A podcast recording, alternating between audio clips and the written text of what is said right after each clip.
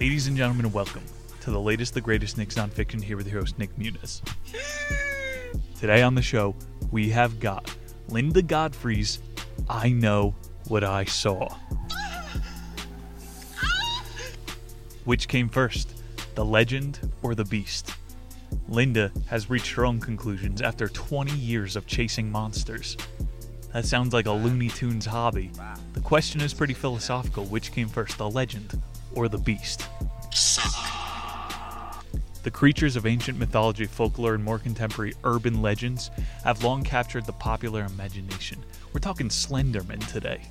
While most people in America today relegate monsters to just that, our imaginations, we continue to be fascinated by the unknown.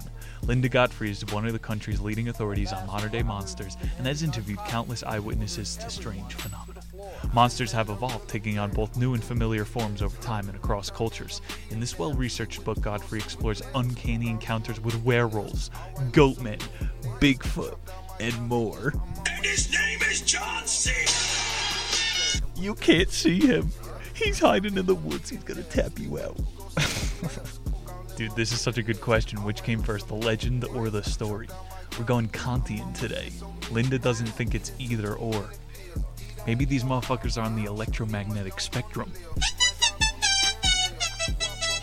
Phasing in and out of Earth, whatever.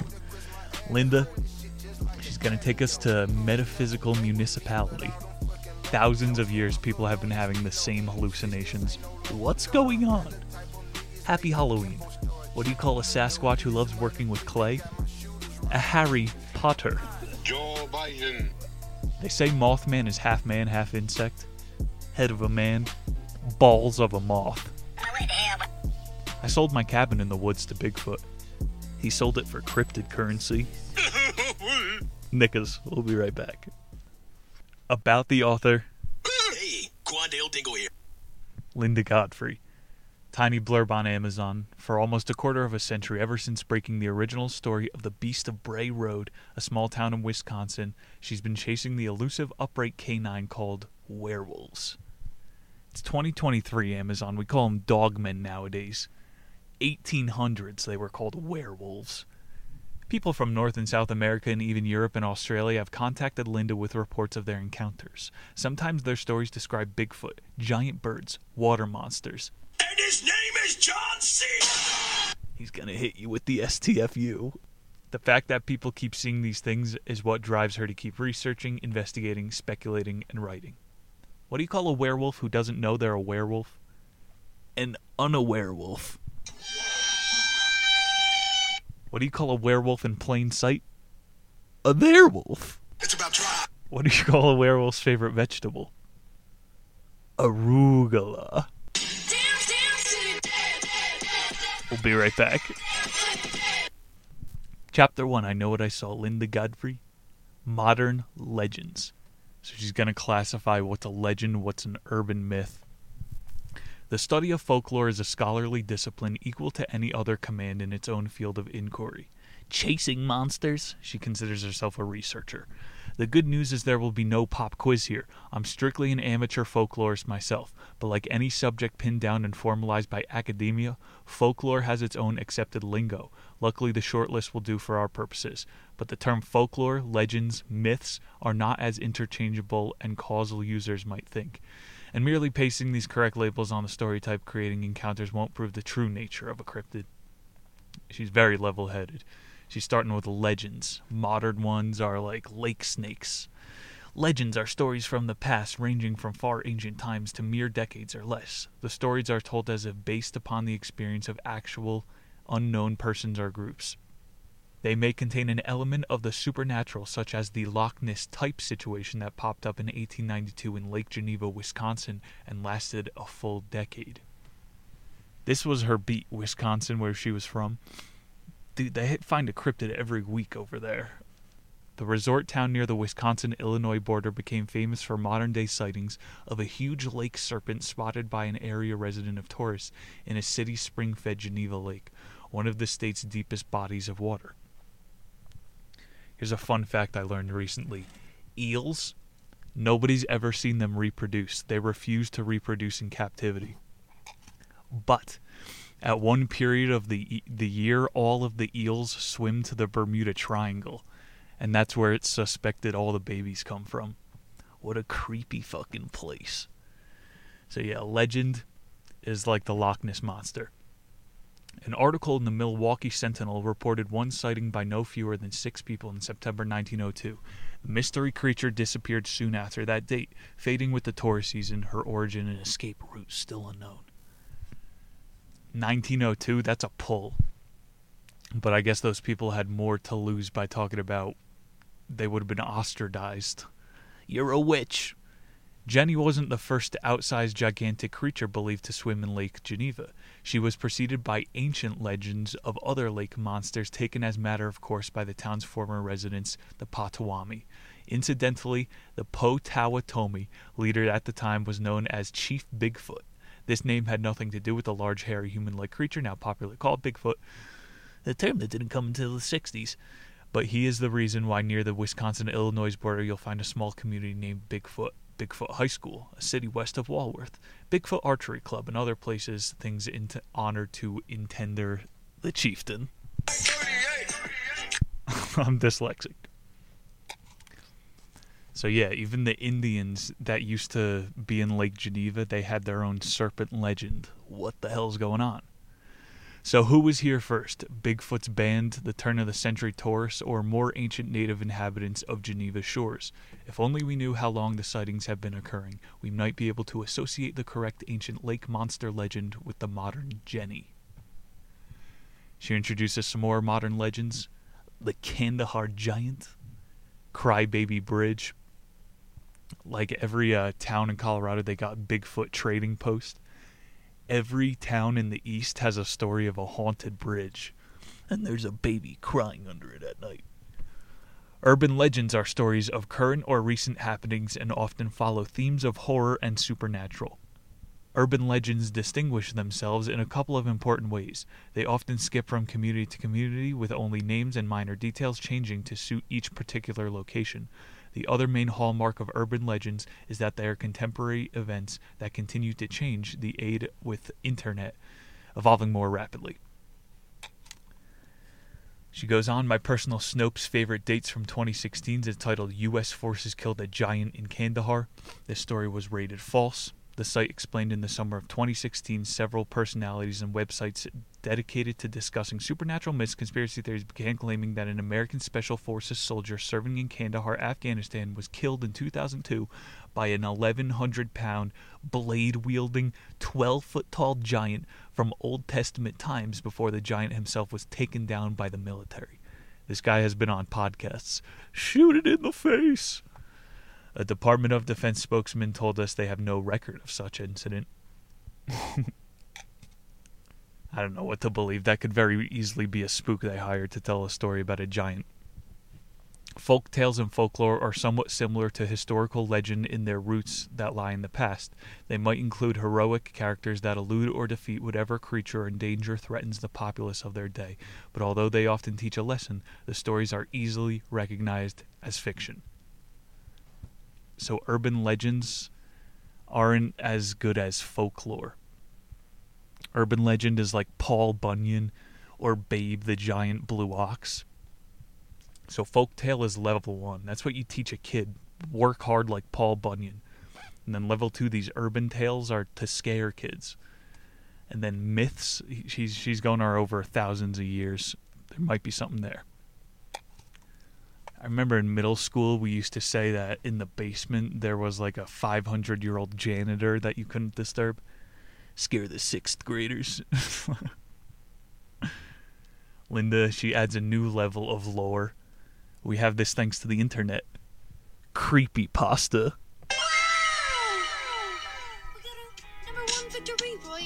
Jonesy goes into the haunted house. Creepy pasta.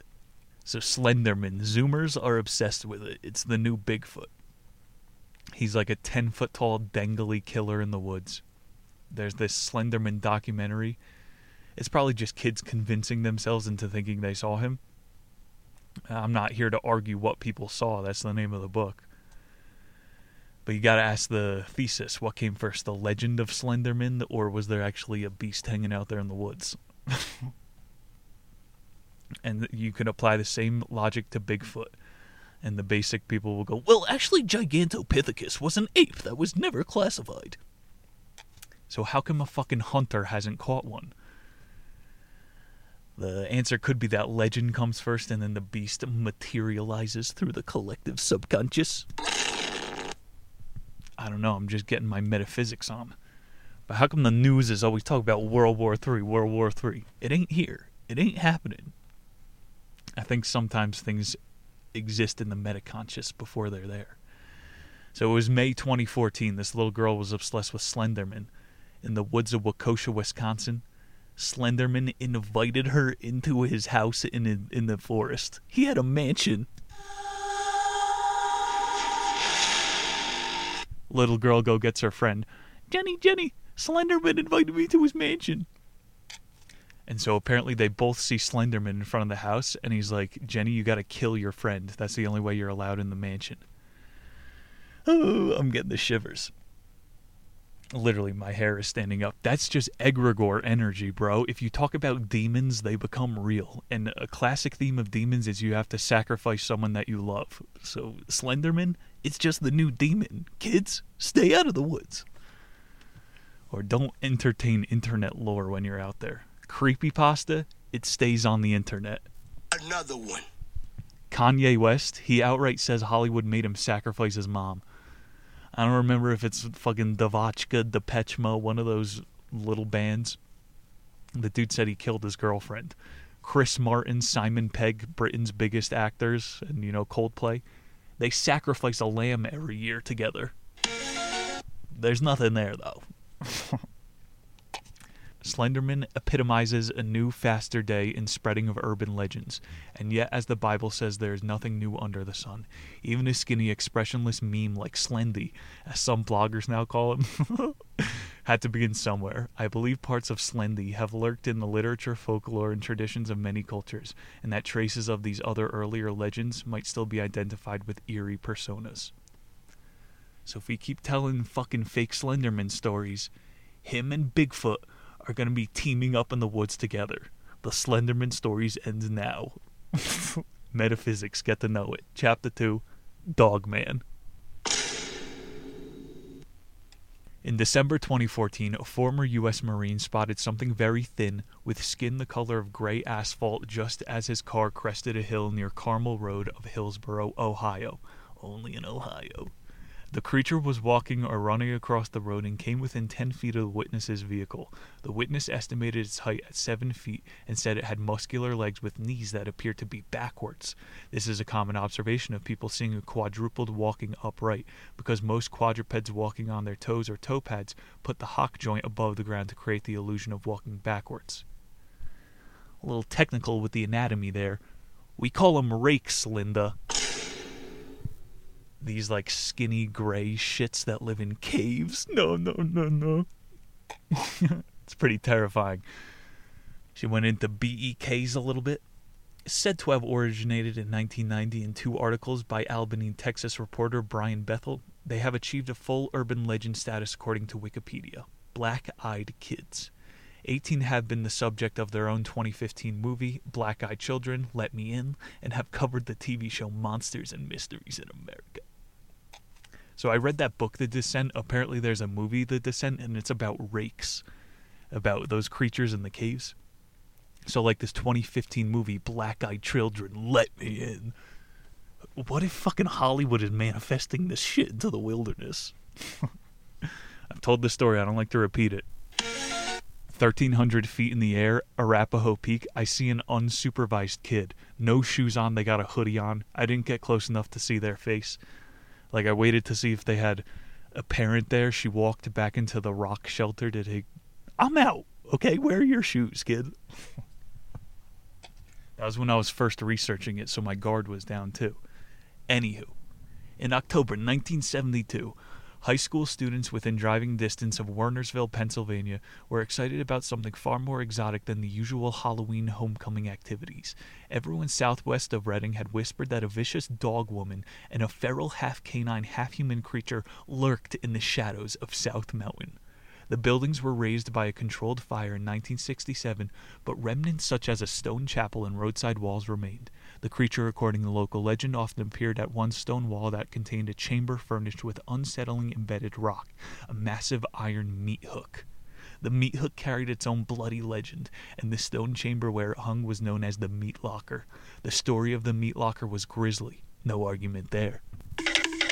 An unknown murderer had killed five people, so the legend went the butchered their remains there and packed them in the chamber that had once been used for cold food storage. Muffled by screams of victims, were supposed to emanate from the chambers on dark nights. Was any of this true? Not according to the reporter who investigated it of Reading Eagle. The story is pure bunk, said Euchre. Three brave high school seniors lived to tell the tale. Terry Weinhold and friends I call A and B. Terry recalled one unpleasantly memorable evening in October of 1972. When they set out at dusk to find the dog woman, it wasn't their first attempt. After A had first heard of the creature from two other students of their school bus, Terry and B had driven to the area several times. No success. They decided their chances might be better in the dark when strange creatures seemed to liken their room. The trio hopped in A's green Chevy pickup, B riding shotgun, Terry stuck in the middle, excited at the prospect of seeing the beast with their own eyes. When they rolled past the open chamber, they heard a horrific sound Terry described as a simultaneous a deep roar and a fierce growl.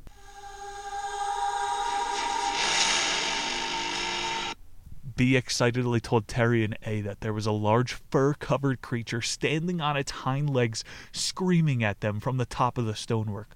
Before they could react, the creature hopped off the wall and dropped heavily to the pavement while continuing to emit ear splattering screeches.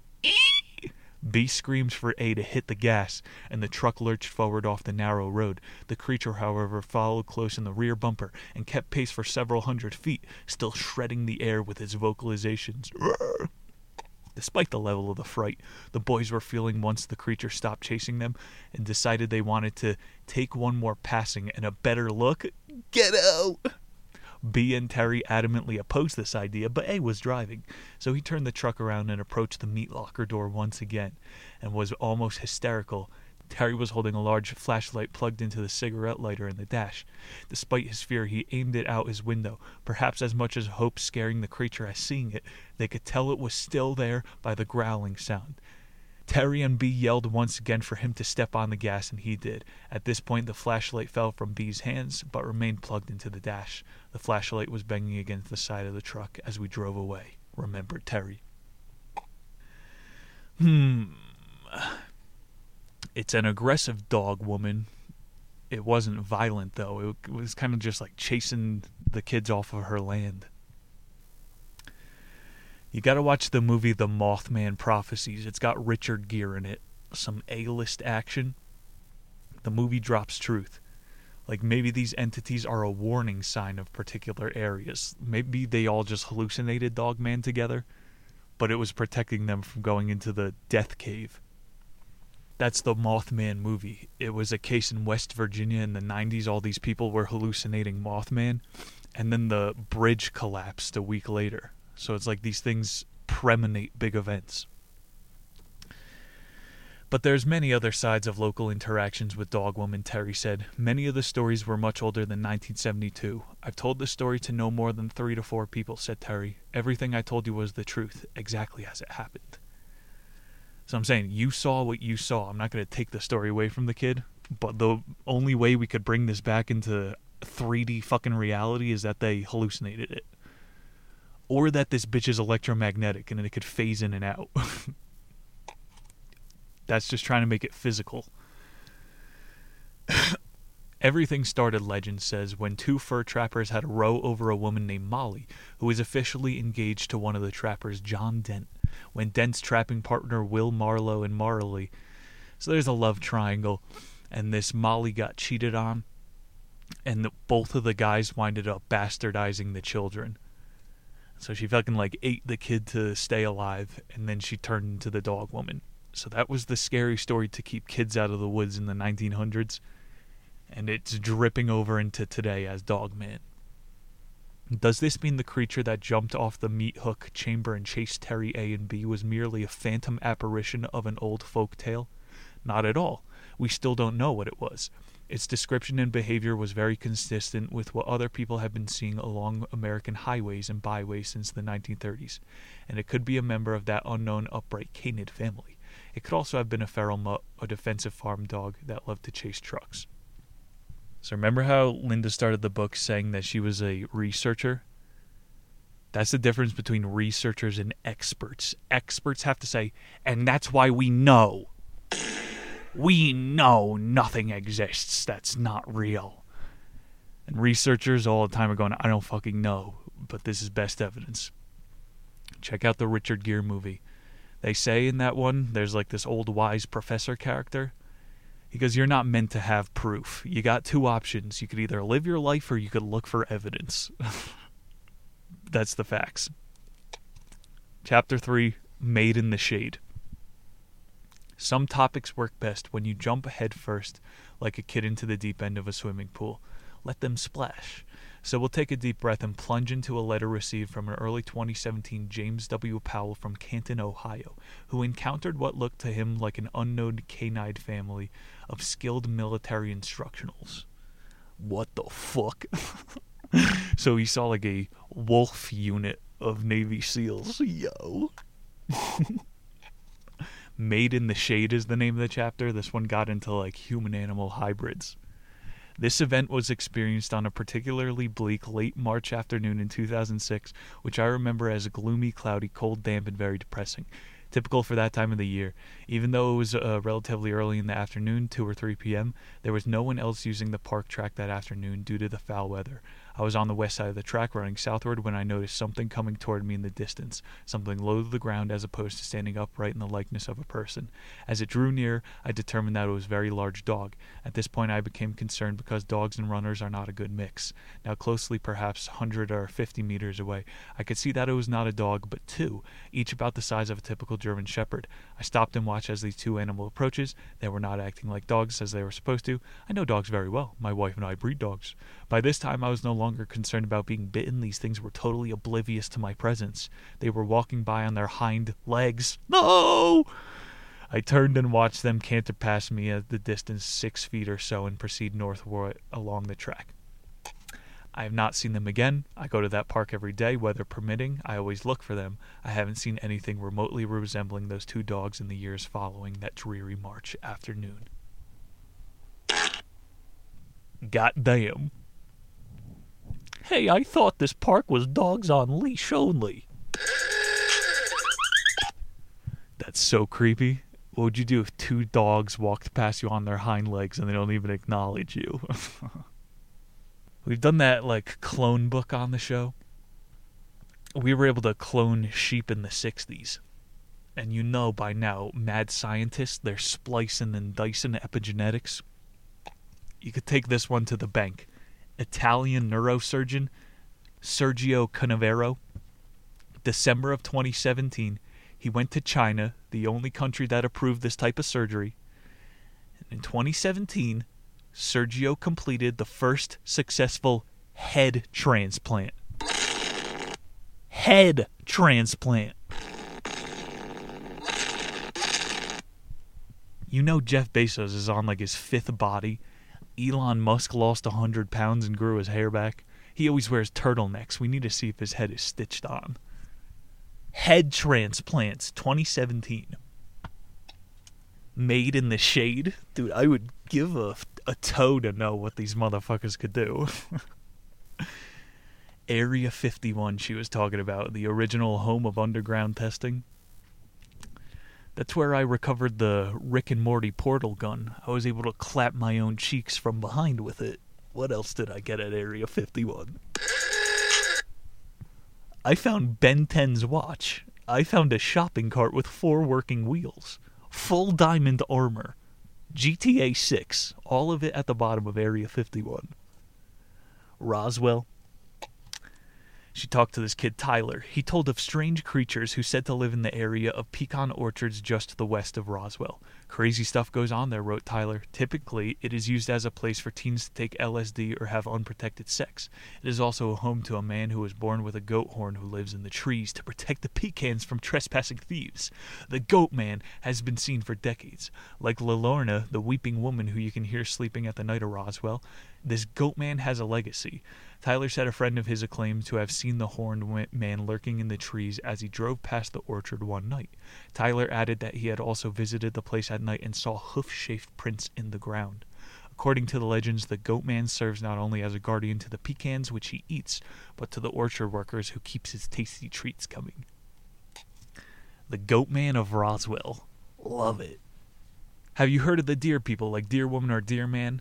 I have a strange encounter to relate to you. I live in Rapid City, South Dakota, and am an enrolled member of the Oglala Sioux tribe, and have often traveled to the reservation. This happened three years ago when I was up late at night. I was traveling with a former acquaintance. We were about 15 miles from the town of Hermosa. It was pitch black, really dark that night. I was asleep in the passenger seat when traveling partner woke up and said we had just passed a nice looking woman standing in the tall grass near the edge of the road. He was wondering if he, we should pick her up. I've heard stories from my late mother about picking up hitchhikers late near the reservation. She told me of shapeshifters and other less savory supernatural entities. Goatman, dogmen, deer people. Bro, this is some Wendigo action. You got a shapeshifter as a woman. No, no, no. My girlfriend is a Fed. A couple minutes passed and he said, There she is. He was pointing to the side of the road. There was a female human figure standing there, but I could see her legs. I told him to keep driving, put some oomph in the gas pedal. We were nearing a part of Battle Creek when he said, There she is again! Except she had a slight twinge of fear in his voice. I looked and said she was standing on the pavement. She was wearing a dress type piece of clothing, had small hooves where her feet should have been. She had a proper hu- upper body human, long dark hair. Her eyes reflected white in the headlights. Pretty face, kind of like the Disney version of Pocahontas. Maybe 5'9, 120 pounds. Sizing this bitch up. Would you hook up with a girl with hoofed feet? I didn't get a good look at her legs the first time, but the sighting a few miles later showed she definitely had deer legs. A tail. No! Mule deer color. This is furry territory. he hit the gas and I looked behind us. There was vaguely deer-shaped figures running not far behind our Tahoe, and we were doing likely 80 miles per hour. Super deer. We got to home to Hermosa. I parked the truck. It was very unnerving. Really strange. I don't go near the reservation at night or even in the evening. It felt like I was seeing things for a while. Oh my god.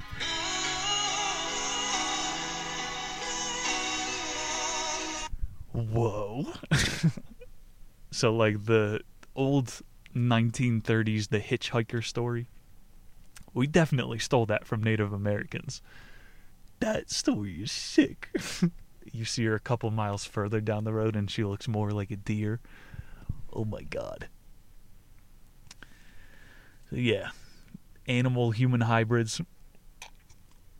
I don't know if they could sew a head on somebody else. You know they got some like Franken animal monkey. What was it in 2016? Joint China U.S. scientific team released human monkey hybrid embryo. that was 2016 pigmen, the new masses. Moving on, chapter 4 Hidden Little People. I'm always a little surprised at the term of elf sighting. Historically, elves, fairies, and magical little people are not hanging out around forest trails waiting to be spotted and then written up in reports for internet or books about strange creatures. Also, reports of elf like or fairyish beings are rare compared to the thousands of meteor, Bigfoot, and dogmen. And like all anecdotal evidence, the usefulness of elf reports depends greatly on the person making the report and upon the quality and amount of information offered. Still, I do receive an elf report now and then, and I enjoy them as a welcome change of pace from great hairy omnivores. There are always associations to be teased out, and thus certainly no lack of legendary about mini folk. We begin with the Elf of Victoria, Canada. this unusual report from a pleasant Canadian man was dated April 1st, 2017.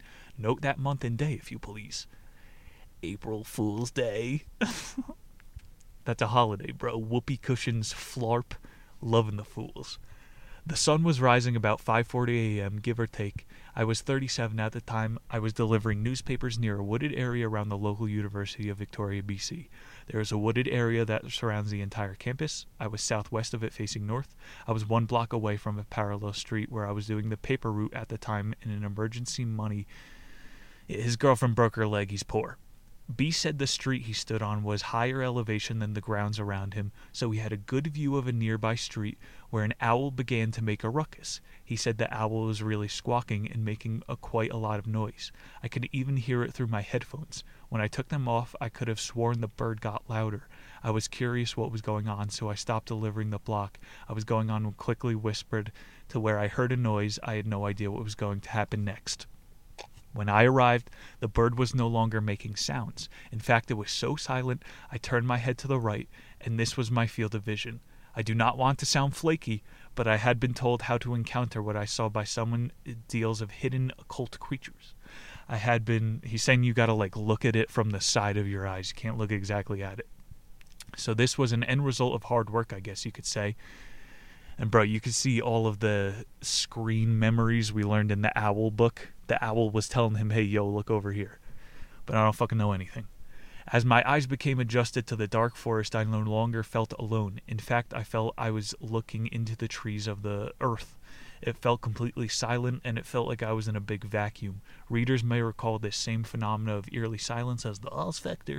Several creatures had stepped towards me all at once, but one of them, the one in the center, stood out the most. B describes the characteristics he had documented in a drawing. Notice how his one leg is bigger than the other. That's because he was stepping into my world. I wonder if I was doing that to him. He was about four feet tall. The others were really small and fat. Some of them were even bent sideways, upside down. They were all staring at me, but the one in the center felt like he asked me a question. What are my intentions? I could still see the forest behind him. Half of it really looked like two worlds overlapping. Both worlds looked transparent. Bro, it's so trippy, it's going to hurt your brain. This is Alice in Wonderland territory. He's like stepping into their realm, and the elf is getting half big. Fucking crazy. At this point, I was really uncomfortable, so I decided that the encounter had to stop. So, you think this kid's on mushrooms? He said he was in his paper route. I threw it out that I was not going with them. I stepped backwards. The vacuum sound vanished, and so did they. I raced home, drew the picture. I have no idea what they were, but judging by the conical hats and pointy ears, they were earth creatures, possibly elves, gnomes, sprites. They had an off white glow around them. Their eyes were like strobe lights pulsing. They flashed the entire color spectrum. This was like a hypnotoad, bro even colors I had never seen before, possibly infrared, ultraviolet. You could call it summoning because I did actively seek them out. I was inviting them through intention. I knew what my friends told me that it wouldn't be a hostile situation, to be cautious. Yeah, I'm saying this guy was a seeker. He was waiting his whole life to see the fucking things. And so maybe from that other book, owls actually are aliens. So the owls used the alien technology on him to make him see gnomes and interface. I don't know, man. If you take five grams of mushrooms, you might go see Ernie Keebler in the woods. There's this place in Colorado Springs called the Midget House. It's four stories tall. It makes no sense. Like a normal human couldn't fit in it. the Midget House.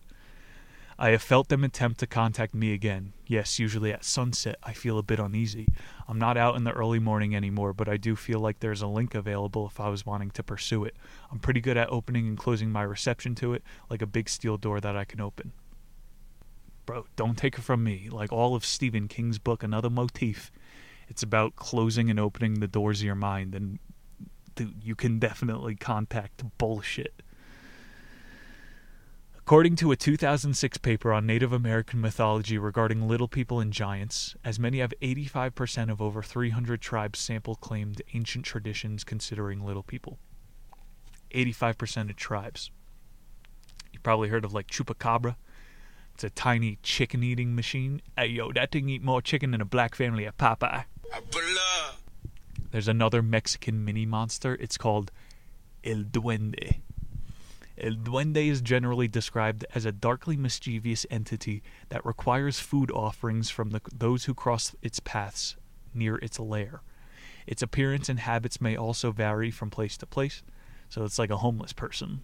Give me food! You fucking asshole! One widespread version describes a small man with a battered red hat, backward facing feet, and no thumbs. How come hobos are always missing fingers? Those who meet up with this odd creature are advised to hide their thumbs, or the duende might bite them off of their hands. Give me a dollar! The red hatted duende seems more like a fantasy, modern era folk story than a reportable cryptid. I would declare the duende a dead end in the search for small mystery folks, if not for another variation of a similar creature that followed his mark. Local legend dates back to pre Columbian times that indicates something native to the area, although versions of the legend blended with European tales of dwarves and elves. Both Bowles say, another writer, the Ohuican Chaneque those who live in dangerous places were magical and hostile spirit like beings that could cause illness and misfortune to anyone who wandered into their realm. So I'm making this joke about hobos. Definitely give them a dollar, but don't stay there and have a beer with them. You could be dragged into a spirit realm by these fucks. Creatures impressed the eyewitnesses so strongly that afterward neither man felt safe walking their favorite wooded path alone anymore. So I'm saying if you're going to seek this shit out, just know that you might lose your favorite hiking trail. That kid who wanted to talk to gnomes all the time, he lost his paper job. The modern westernized world generally s- sees elf like creatures as cute, benign creatures suitable for exploration. I'm saying these things are hypnotists. Stop. and think about how they put it into our culture, how they're so friendly. The North Pole, these human little elves, they work for Santa. Santa, Satan. Santa is watching what you do right and wrong. Jesus forgives everybody. If you actually follow the ancient folklore, Santa's a bad guy and elves are evil. But diminutive humanoids have also been widely and historically considered tricksters. Literally, he's called Saint Nick. Nick is the name of the devil. Thanks, Mom. I like the name, but you gotta learn the folklore. Some spirit beings are more likely to be naughty than nice to those who irritate them. And people should strive to be nice to all. I'm gay. Chapter 5 I Saw Bigfoot. Final chapter Linda is putting her story out there. Yes, I have seen what I could not describe as anything but the oversized furry humanoid most people would describe as Bigfoot. I haven't said much publicly about my own encounters with the enigmatic creature, but I've come to feel that it would be disingenuous of me to write about strange creatures without admitting my own experience. And again, yes, I said sightings, plural. I have seen something more than once that fits no other zoological template. These surprising glimpses occurred uh, fairly close vantage points, as 30 yards. These incidents all took place while I was totally awake in the daytime, out in the open, no tricks or shadows or lights to blame. Each encounter shook my once familiar world anew. Seeing might be believing, but it isn't necessarily comprehending.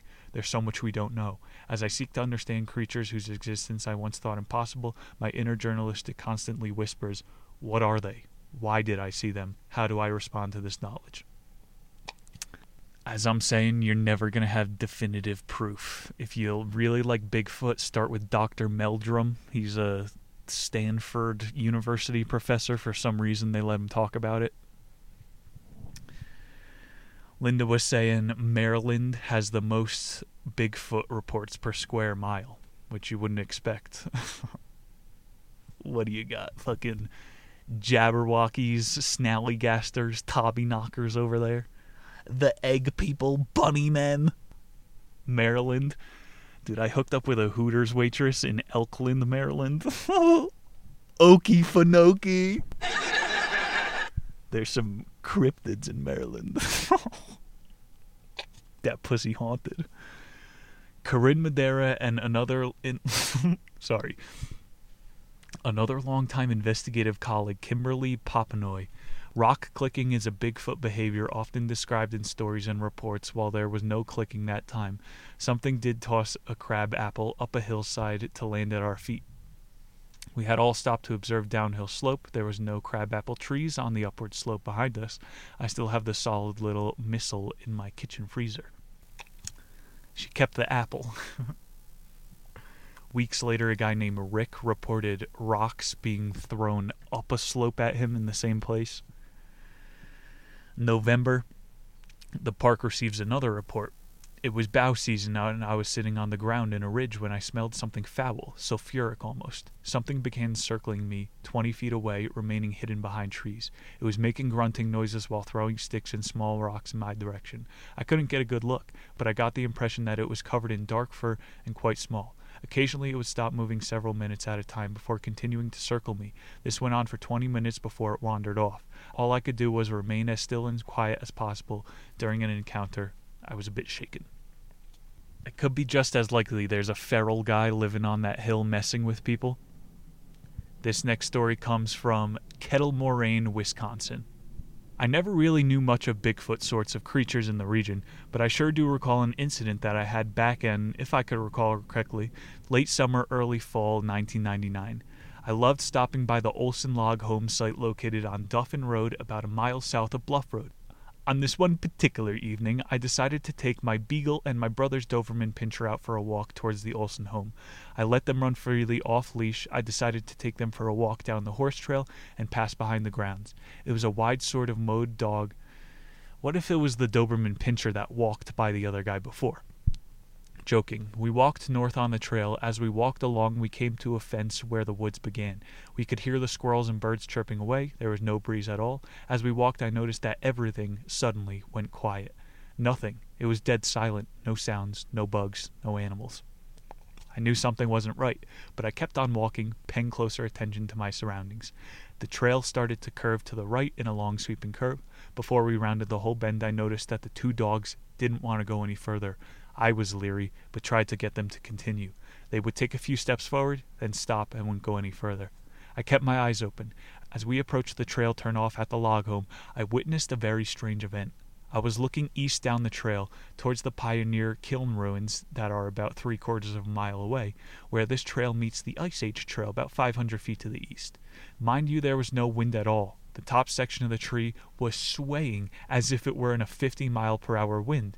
It was only in one direction motion. I was like WTF. It was a big tree. I never saw it making a violent thrash. My dog started walking away swiftly toward my truck. Never run, always walk, even if it's a fast walk. I'm sure it knew we were there. As I think back now, I still can't help but shake my head in disbelief. I still see it in my mind as if it were yesterday, and it was 17 years ago. Whoa. So this could be a moose, you know, rutting against a tree or something.